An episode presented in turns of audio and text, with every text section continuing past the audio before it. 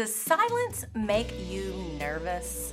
Picture this you're sitting in a classroom, the teacher shares something profound and then asks a question to the class. Silence.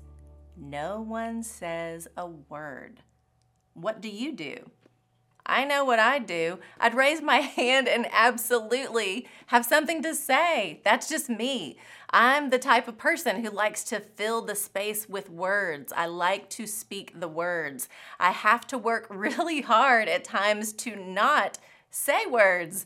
I really do adore engaging people and conversation. I love feedback. I love giving feedback and asking questions and answering questions. Moments of silence can be difficult for me. Now, on the flip side of that, I know many of you are not that way. You are absolutely fine with silence. The more awkward it is, the better. You don't care, but you know you aren't going to feel obligated to say one word. And that's okay. God loves you too. How we handle silence or moments when words don't really need to be spoken can vary. I will say that over the years, as I've matured, I've come to understand I don't always have to say something. I actually appreciate and even at times crave silence. I've learned the beauty of being still. That's when my mind slows down to reflect and listen. God speaks in that place, and I need His words way more than I need mine. The Bible has so much to say about our words and when to speak and when to not speak. There is much wisdom in holding our tongues and listening more than we speak. Some moments just require us to observe and soak in what is taking place. No words required. There's a moment just like that in the Bible. But guess who couldn't keep quiet? Peter. If you know much about Peter, you know he's a talker, a planner, a man of action, and he wants to always be leading the way and blazing a trail.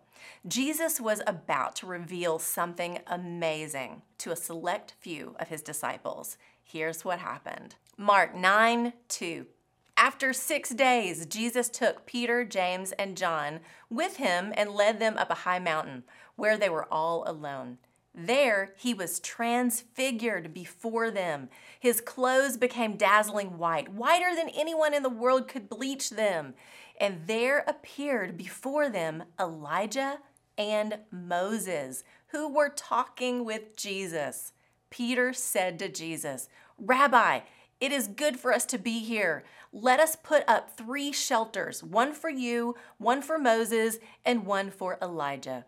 He did not know what to say. They were so frightened. Then a cloud appeared and covered them, and a voice came from the cloud This is my son, whom I love. Listen to him. Suddenly, when they looked around, they no longer saw anyone with them except Jesus. Did you catch how Peter felt he needed to fill the moment with words and say something that made absolutely no sense? This is the transfiguration. Jesus' true glory is revealed. He is the Son of God. So much is happening and being represented. Moses and Elijah are there. It's awe inspiring to say the least.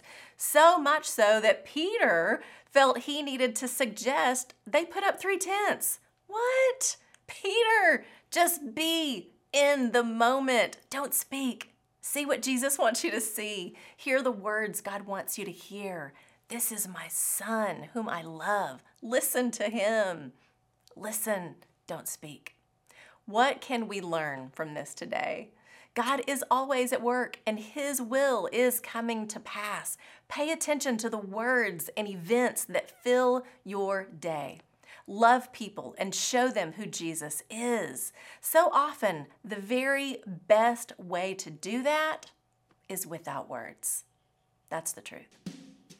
May only words of life and praise pour from my lips, and may my posture be one of holy restraint and silence.